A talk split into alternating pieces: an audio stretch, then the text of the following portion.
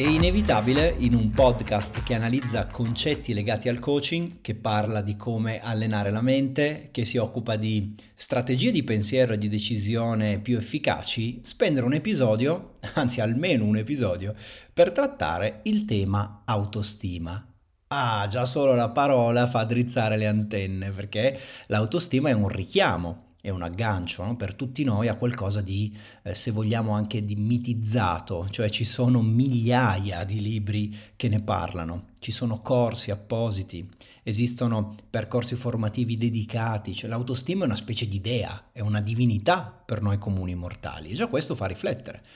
Quindi, visto che fa riflettere, riflettiamoci insieme, mi impegnerò per dare il mio contributo sull'argomento che sta a cuore a così tante persone. Questo è Coaching Podcast, io sono Francesco Fornaro e oggi ti dico tutto quello che penso riguardo l'autostima, che nella sua definizione include anche il concetto di fiducia. Cioè, avere autostima significa in pratica fidarsi di se stessi. Ora, iniziamo da qui. Prima di tutto mi chiedo perché un essere umano non dovrebbe fidarsi di se stesso. Ecco, a me incuriosisce questo concetto. Voglio dire, se non ti fidi di, di, te stesso, di chi altro ti dovresti fidare? Fidarsi quando si parla di autostima significa ehm, attribuire, conferire a noi stessi delle capacità che siano in linea, che siano conformi alle nostre aspettative. Ok, detta più facile. Mi fido di me stesso se so con certezza che sarò in grado di fare una certa cosa e ci riuscirò con la qualità che mi aspetto e fiducia perché quell'azione devo ancora compierla, quindi mi aspetto di essere in grado di, hm? anche se in realtà ancora non lo so, altrimenti non si parlerebbe di autostima, si parlerebbe di consapevolezza. Io non ho ad esempio non ho fiducia di saper guidare un'auto, so che sono in grado di farlo, ok? Posso avere fiducia, eh, non lo so, di, di, riuscire a tenere con successo un corso con 500 persone davanti a me, tutto da solo, e francamente ce l'ho questa fiducia, anche se ancora non è successo. Però dobbiamo distinguere tra autostima e consapevolezza, no? Quindi parliamo di autostima quando c'è un'aspettativa verso un evento futuro. Ecco, questo è già curioso, perché le persone a volte mi dicono, eh, Fra facciamo un percorso di coaching e lavoriamo sulla mia autostima? E ti assicuro che ce ne sono state, no? perché appunto il tema è sentito. Perché noi associamo l'idea di padroneggiare l'autostima, di avere tanta autostima, come se fosse una quantità misurabile, tra l'altro, ecco, gli associamo dei superpoteri. Quindi me lo aspetto che le persone vogliano lavorarci sui superpoteri. Ecco, e dicevo che eh, se qualcuno mi chiede di migliorare dal punto di vista dell'autostima, a me va bene, naturalmente, a patto che mi porti anche un progetto, che mi porti anche un obiettivo che riguardi qualcosa che quella persona non ha mai fatto prima. O che magari ha fatto prima, ma eh, no, non gli è riuscita a livello qualitativo eh, come si aspettava. Quindi mh, mm, mi serve la disponibilità da parte della persona a esercitare una forma di fiducia rispetto al futuro. E senza volerlo sono già andato al cuore della questione. Cioè, come diavolo si fa ad allenarla l'autostima? Come si allena l'autostima? Come si incrementa questa sensazione? Come si sviluppa più fiducia verso risultati che vogliamo ottenere nel futuro? Per risponderti cominciamo da un principio. Um, è un principio molto semplice, eh, dice che la vita, la vita a volte è ingiusta, perché le persone chiaramente non partono tutte allo stesso livello di autostima. Eh, non è nelle mie corde fare un'analisi del perché. Ok, posso avere dei sospetti sono legati eh, ai primi anni della vita di qualcuno, all'educazione che riceve una persona, all'ambiente in cui cresce, che sicuramente poi condiziona il modo in cui eh, tu pensi al futuro, pensi a te stesso oppure valuti le tue capacità. Certo che se hai avuto un ambiente familiare che ti ha spinto a credere nelle tue abilità, che non ti ha fatto sentire giudicato se commettevi qualche sbaglio o se mancavi qualche risultato, allora avrai eh, probabilmente avuto più chance di sviluppare una buona autostima. Però, però, come sempre, il coaching eh, almeno spero che tu lo sappia che funziona così, non lavora mai sul passato. Il passato lo lascia lì a fare il suo prezioso lavoro. Il coaching lavora sul presente e l'autostima non fa eccezione perché, come tantissime altre qualità della persona, come le, le, le, capacità, le abilità che possiamo sviluppare nella vita, anche l'autostima si allena. Cioè, tu ti puoi allenare ad essere più fiducioso riguardo te stesso. Ok? E se sei una di quelle persone che è partita, per così dire, svantaggiata rispetto all'argomento, allora bene, hai più motivazione ad allenarti con impegno e a farlo duramente perché devi colmare no? questo, questo distacco. Se invece sei partito meglio degli altri, allora eh, ti devi allenare lo stesso per non perdere il tuo vantaggio. Quindi sul fatto che dobbiamo allenarci ad essere fiduciosi verso il futuro c'è poco da discutere. E quindi ti dico anche come alleno io in questa direzione le persone che si affidano a me. Parto, eh, di solito parto da una domanda, quindi quando mi dicono, come, come ho accennato poco fa, eh, Fra mi aiuti ad avere più autostima, io rispondo con una domanda, cioè chiedo, eh, ok, tu che cosa stai facendo per allenarla? Cosa fai per conquistarne di più? E calco, con il tono della voce, il verbo fare. Quella parola, cosa fai, la sottolineo perché voglio cominciare da subito, mettendo le cose in chiaro, a far passare il concetto che l'autostima non è qualcosa che piove dal cielo, ok? Ma è il pagamento che ricevi in cambio eh, in funzione delle tue azioni. Ed è pazzesco come questa domanda sia così spesso ehm, anche un po' spiazzante per chi l'ascolta, perché di solito io pongo la domanda, e le persone mi guardano e mi dicono, eh cosa faccio? Eh, mm, ma cioè, boh, cioè non ci ho mai pensato in questi termini. Eh, vedo che ci sono persone che hanno un camion di autostima a disposizione e penso che anche io voglio essere come loro. Ed ecco qua, vedi, visto che nell'episodio precedente abbiamo di nuovo parlato di responsabilità, subito qui la responsabilità incredibilmente non va sulla persona. Cioè se si parla eh, di autostima, la responsabilità non va su se stessi, va all'esterno. Okay? Uno pensa, oh, gli altri ce l'hanno, beati loro, la voglio anch'io l'autostima, discorso chiuso. Il punto è che quello che le persone ancora non vedono è che coloro che dimostrano di godersi la propria autostima pagano per averla. Ora tu penserai, cioè cosa stai dicendo che si compra, che fanno qualche eh, non lo so, qualche accordo, qualche sotterfugio per fregarla agli altri, ma no, chiaramente non sto dicendo questo, il termine giusto è che spendono, ok, per poi gustarsi l'effetto di una grande autostima. E che cosa vuol dire che spendono? Eh, che se la pagano? che l'acquistano? No, vuol dire che fanno cose, cioè compiono azioni il cui effetto è generare autostima. D'accordo? Quindi, riassumendo fino a qui, eh, tre cose, tre punti. È certamente vero che non tutti partiamo a mh, pari condizioni quando si parla di autostima. È altrettanto vero, ed è anche più importante tra l'altro, che possiamo comunque allenarla.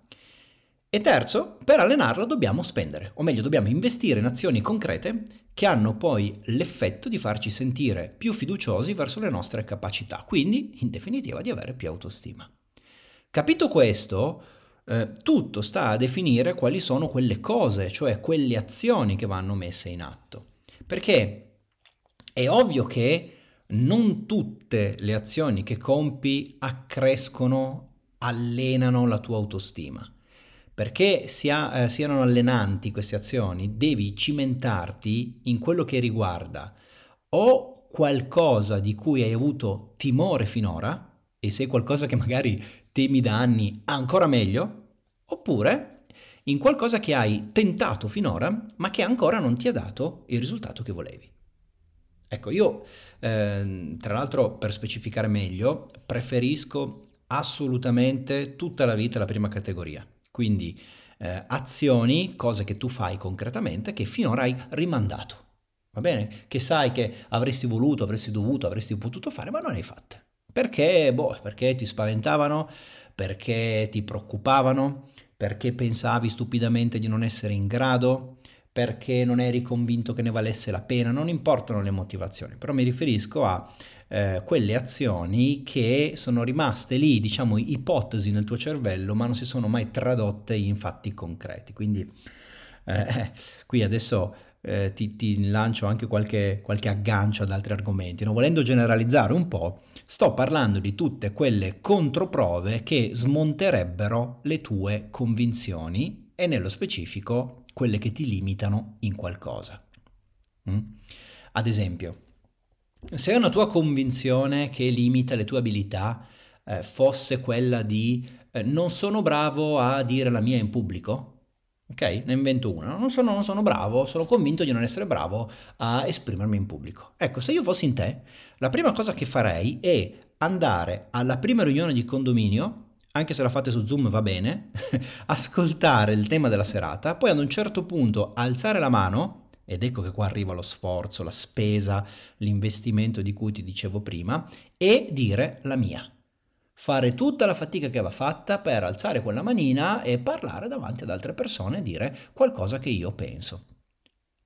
Se una tua convinzione invece fosse quella del non sono bravo a vendere, io, se avessi tempo e modo, andrei a cercarmi un lavoro da venditore cioè mi farei assumere per qualche mese per vendere auto o per vendere polizze assicurative o per vendere pentole al telefono, non ha nessuna importanza, però andrei a compiere proprio quelle azioni che ho sempre rimandato e che se avessi compiuto avrebbero smontato una convinzione che mi limita.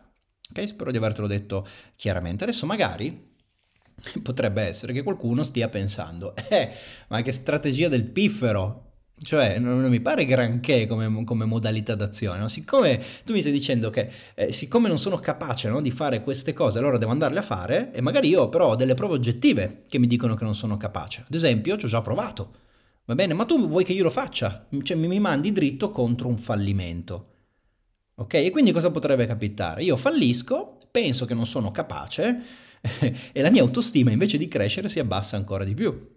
Mm? Cioè ci starebbe un'obiezione di questo tipo e invece no, cioè l'obiezione ci sta, ma il concetto è diverso, perché non mi sono ancora preso il tempo di aggiungere un altro ingrediente che è fondamentale, se no la ricetta viene male o non viene per nulla. Quindi quello che va aggiunto riguarda il fatto che noi ce ne freghiamo altamente del risultato quando stiamo lavorando sull'autostima.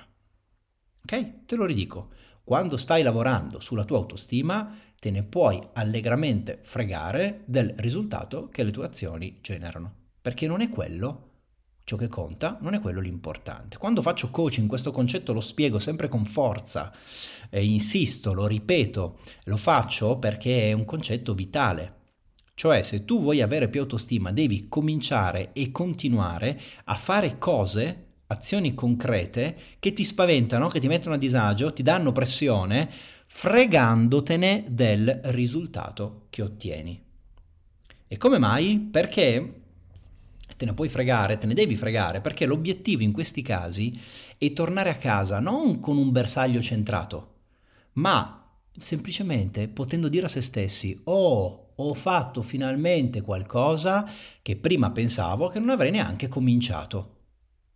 Ok, è andata come è andata, non importa, però intanto sono qua, sono ancora vivo e l'ho fatto. Ed è lì che l'autostima inizia ad allenarsi e a crescere. E proprio quello è il momento in cui accade. Tutto sta nell'essersi eh, sfidati mh? Hm, e avere cominciato un'azione che prima non facevi perché boh, ti spaventava o ti bloccava. Qui c'è una piccola difficoltà aggiuntiva che dobbiamo conoscere e affrontare smarcare, perché questo modo di comportarsi va contro, ne abbiamo già parlato in passato in qualche altro episodio, va contro la volontà eh, più primitiva del nostro cervello eh, legata al mantenimento della condizione attuale, quindi eh, al non modificare i confini del nostro comfort. Okay? Inoltre costa energie, quindi sono ben due i meccanismi automatici innati che devi vincere. Il cervello farà del suo meglio per tenerti fermo, ti darà molte scuse, ti eh, porterà all'attenzione tanti alibi, proverà a farti comparire tra i pensieri qualche brutto film, no? sai, delle cose che vanno male, disastri, eccetera. Insomma, poverino, si impegnerà come un matto per evitare che tu vada a fare qualcosa che prima non facevi. Ed è per questo che ti dico che quando incontri qualcuno che ha tanta autostima, ok, dovresti invece di pensare che è fortunata, dovresti apprezzarla, dovresti apprezzarla ancora di più come persona, perché di sicuro ci ha lavorato, si è impegnata e ha vinto chissà quante volte quei meccanismi. Non è un dono di natura, è la disponibilità ad allenarsi. Ok, questo è importante. Quindi tornando a noi, il punto è, l'autostima si conquista e per farlo devi metterti in gioco agendo, cioè facendo cose nel concreto ok? Superando un'attività che fino ad oggi ti ha spaventato o preoccupato, che in generale hai cercato di evitare. Mentre lo fai, il risultato non conta minimamente. E anzi è assolutamente normale, tra l'altro, che ciò che ottieni alla fine sia un po' diverso dalle aspettative, ma il punto non è questo, il punto è farlo, agire.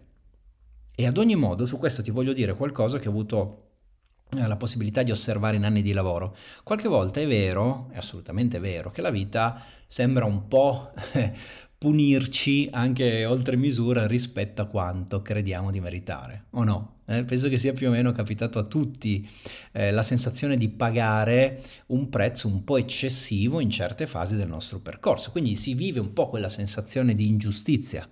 Mm? Però è anche vero che in altre fasi invece della vita eh, questa ci premia, cioè è come se le condizioni esterne che non controlliamo noi di tanto in tanto ci favorissero quindi si allineassero, facessero una coalizione per creare il contesto migliore per il nostro successo. Io spero, credo di sì, ma spero che anche a te che ascolti siano capitati dei, dei momenti della tua esperienza, della tua vita in cui hai eh, notato che tante cose che non controllavi tu, che non dipendevano da te, sembravano quasi spingerti no? verso un, un risultato e in questo senso intendo premiare lo sforzo e l'impegno di qualcuno. Allora noi come facciamo a favorirlo questo processo vantaggioso? Che appunto ci avvantaggia e poi peraltro è una gran bella sensazione perché hai questa idea di essere accompagnato no, verso i tuoi risultati da forze, da energie che non dipendono da te, tu ci metti il tuo, eh, ci metti il tuo impegno, fai le cose, però poi è anche vero che il contesto deve venirti dietro, quantomeno non ti debba ostacolare. No? Quindi quando succede che, questo, che, che, che tutto ciò che è intorno ti spinge verso un risultato, sicuramente proviamo delle grandi sensazioni di, di contentezza, no? di gratitudine, ci sentiamo anche fortunati se eh, vogliamo usare questo termine, ed è una bella sensazione. Allora noi come facciamo a favorirlo questo processo? Beh, io ho la mia idea, non te la posso provare scientificamente, ok? Però ti posso chiedere di provarci tu e vedere che cosa accade. Quello che ti posso dire con grande certezza è che la vita ti premia se osi. Cioè il modo migliore per amplificare il ritorno che hai dalle tue azioni rispetto a elementi che non controlli, perché per quelli che controlli c'è tutto il resto che sai già, quindi avere buoni obiettivi, essere responsabili, seguire dei piani d'azione che funzionano, essere motivati e così via. Ecco, dicevo, il modo migliore per avere più premio da parte della vita è osare. Io sospetto che sia qualcosa che è legato ai nostri meccanismi evolutivi, cioè noi possiamo evolvere solo rischiando, eh, soltanto osando e quindi quando lo facciamo la natura trova il modo di ricompensarci, di premiarci, che sia un incentivo per continuare in quella direzione. Però questa è una mia intuizione, quindi non te la saprei dimostrare, però te la butto lì, va bene? Pensaci, fai i tuoi ragionamenti e mentre li fai ricordati però che la vita ti premia più volentieri se osi. Se fai qualcosa che comprende il dubbio del risultato, accetta il dubbio, lo mette in conto e poi quella cosa la fai comunque, la vita ti premia. Perché questo si chiama coraggio e la vita premia i coraggiosi. Ti premia se non resti rintanato nella tua sicurezza a far indebolire il muscolo dell'autostima. Se cambi strada ogni tanto, anche se sono anni che percorri la stessa, eh, anche senza sapere dove ti porta quella nuova. Se sali su un aereo, anche se sono 30 anni che dici a tutti che è pura di volare, fallo lo stesso. Se chiami una persona che non senti da un anno perché avete litigato e ti scusi, comunichi che ti dispiace e chiedi che cosa puoi fare per rimediare. Ti premia se inizi ad allenarti e tieni duro, ripetendo i tuoi allenamenti per mesi, giorno dopo giorno, anche se non hai mai alzato le chiappe dal divano, anzi ti premia ancora di più in quel caso lì. Tutte le volte in cui accetti una sfida con te stesso e ti misuri con qualcosa che ti spaventava o che non facevi perché eri comodo così, allora metti in moto consapevolmente due meccanismi.